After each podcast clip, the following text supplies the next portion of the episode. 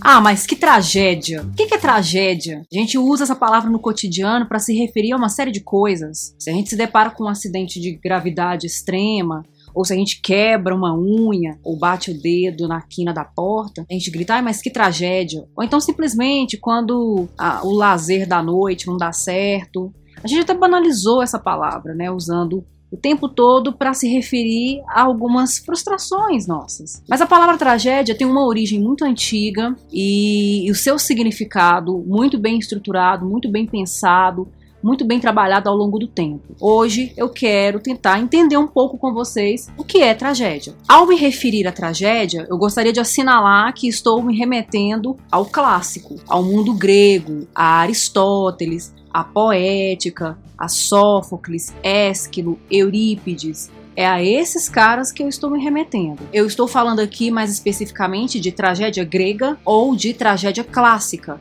Não estou me referindo a drama, a drama moderno. Não estou falando de Shakespeare, por exemplo, e nem de quem veio depois dele. Então, o que eu vou colocar aqui parte de leituras que procuram entender a tragédia no mundo grego, no mundo antigo, no mundo clássico. Quando a gente estuda em literatura, no curso de letras, o primeiro a teorizar a tragédia é o Aristóteles na Poética. Esse livro está recorrente essa semana, né? Na verdade, essa semana tem sido bem mitológica. Eu aproveitando aqui o gancho para juntar tudo com a origem do canal que remete também ao mito. Aqui na poética, o Aristóteles ele vai, vai, vai tentando definir tragédia, comédia, epopeia e ele volta várias vezes à definição de, de, tragédia e algumas, alguns pontos merecem ser lidos, merecem ser considerados. Primeira coisa que ele fala: é a tragédia a representação de uma ação grave de alguma extensão e completa, em linguagem exornada, cada parte com seu atavio adequado, com atores agindo, não narrando, a qual, inspirando pena e temor, opera a catarse própria dessas emoções. Chamo linguagem exornada a que tem ritmo, melodia e canto, e atavio adequado o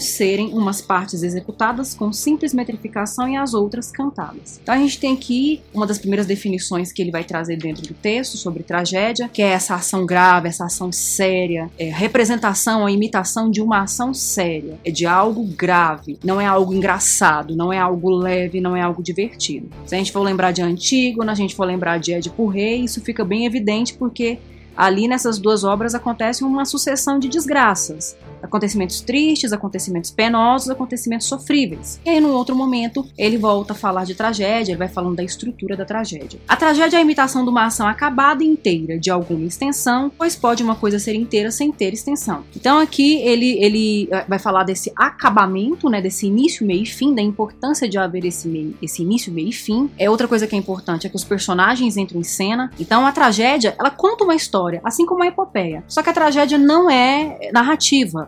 Ela não tem um narrador, o poeta não vai falar, não vai contar o que acontece com as personagens. As personagens entram em cena, as personagens atuam, então a tragédia é a representação de uma ação, né, da atuação dessas personagens. São personagens sérias, então a tragédia representa personagens em tom elevado, são personagens que, comparando-se aos humanos, eles são elevados, eles são melhores, eles têm nobreza. Aqui no Aristóteles, nós temos esses elementos que ele vai, que ele vai trazer, que ele vai desenvolver para poder para podermos compreender o que é a tragédia clássica. Já aqui nessa obra, Tragédia e Comédia, de Junito Brandão, ele vai falar é, da, da, origem da tragédia. E uma das histórias mais conhecidas que nós temos, embora ele mostre aqui que não há uma certeza sobre isso ser confirmado ou não, mas a tragédia tem uma origem nas festas que eram em homenagem a Baco, ao deus do vinho, ao deus Dioniso em que o, as pessoas se embriagavam com vinho e se disfarçavam,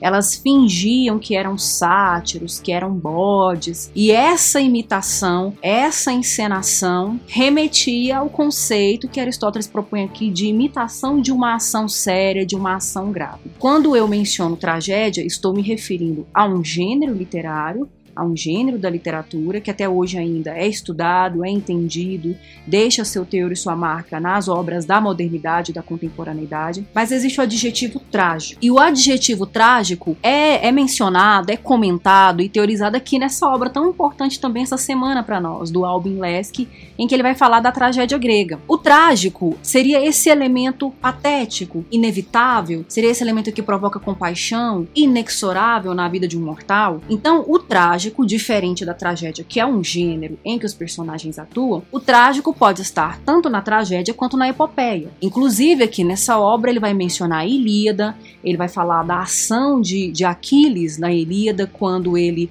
se enfurece de tal forma com a morte de Patroclo que ele resolve cair na vingança. Então, ele perde, de certo modo, é, a, a, sanidade, né, a orientação, o discernimento, é, não há uma contenção racional da, por parte dessa personagem ele, ele se derrama. Esse derramamento diante de um destino inevitável, diante da, da cruel e da triste efemeridade e finitude da vida humana, essa incapacidade nossa de mudarmos o nosso destino e de conhecermos inteiramente o nosso destino, que também está em Édipo, é, marca esse elemento trágico, marca esse inexorável da condição humana. Hoje eu fico com essa definição de tragédia para compor com essa semana tão mitológica de inauguração da nova identidade do novo nome do canal. Por hora é só, eu fico por aqui. Até a próxima!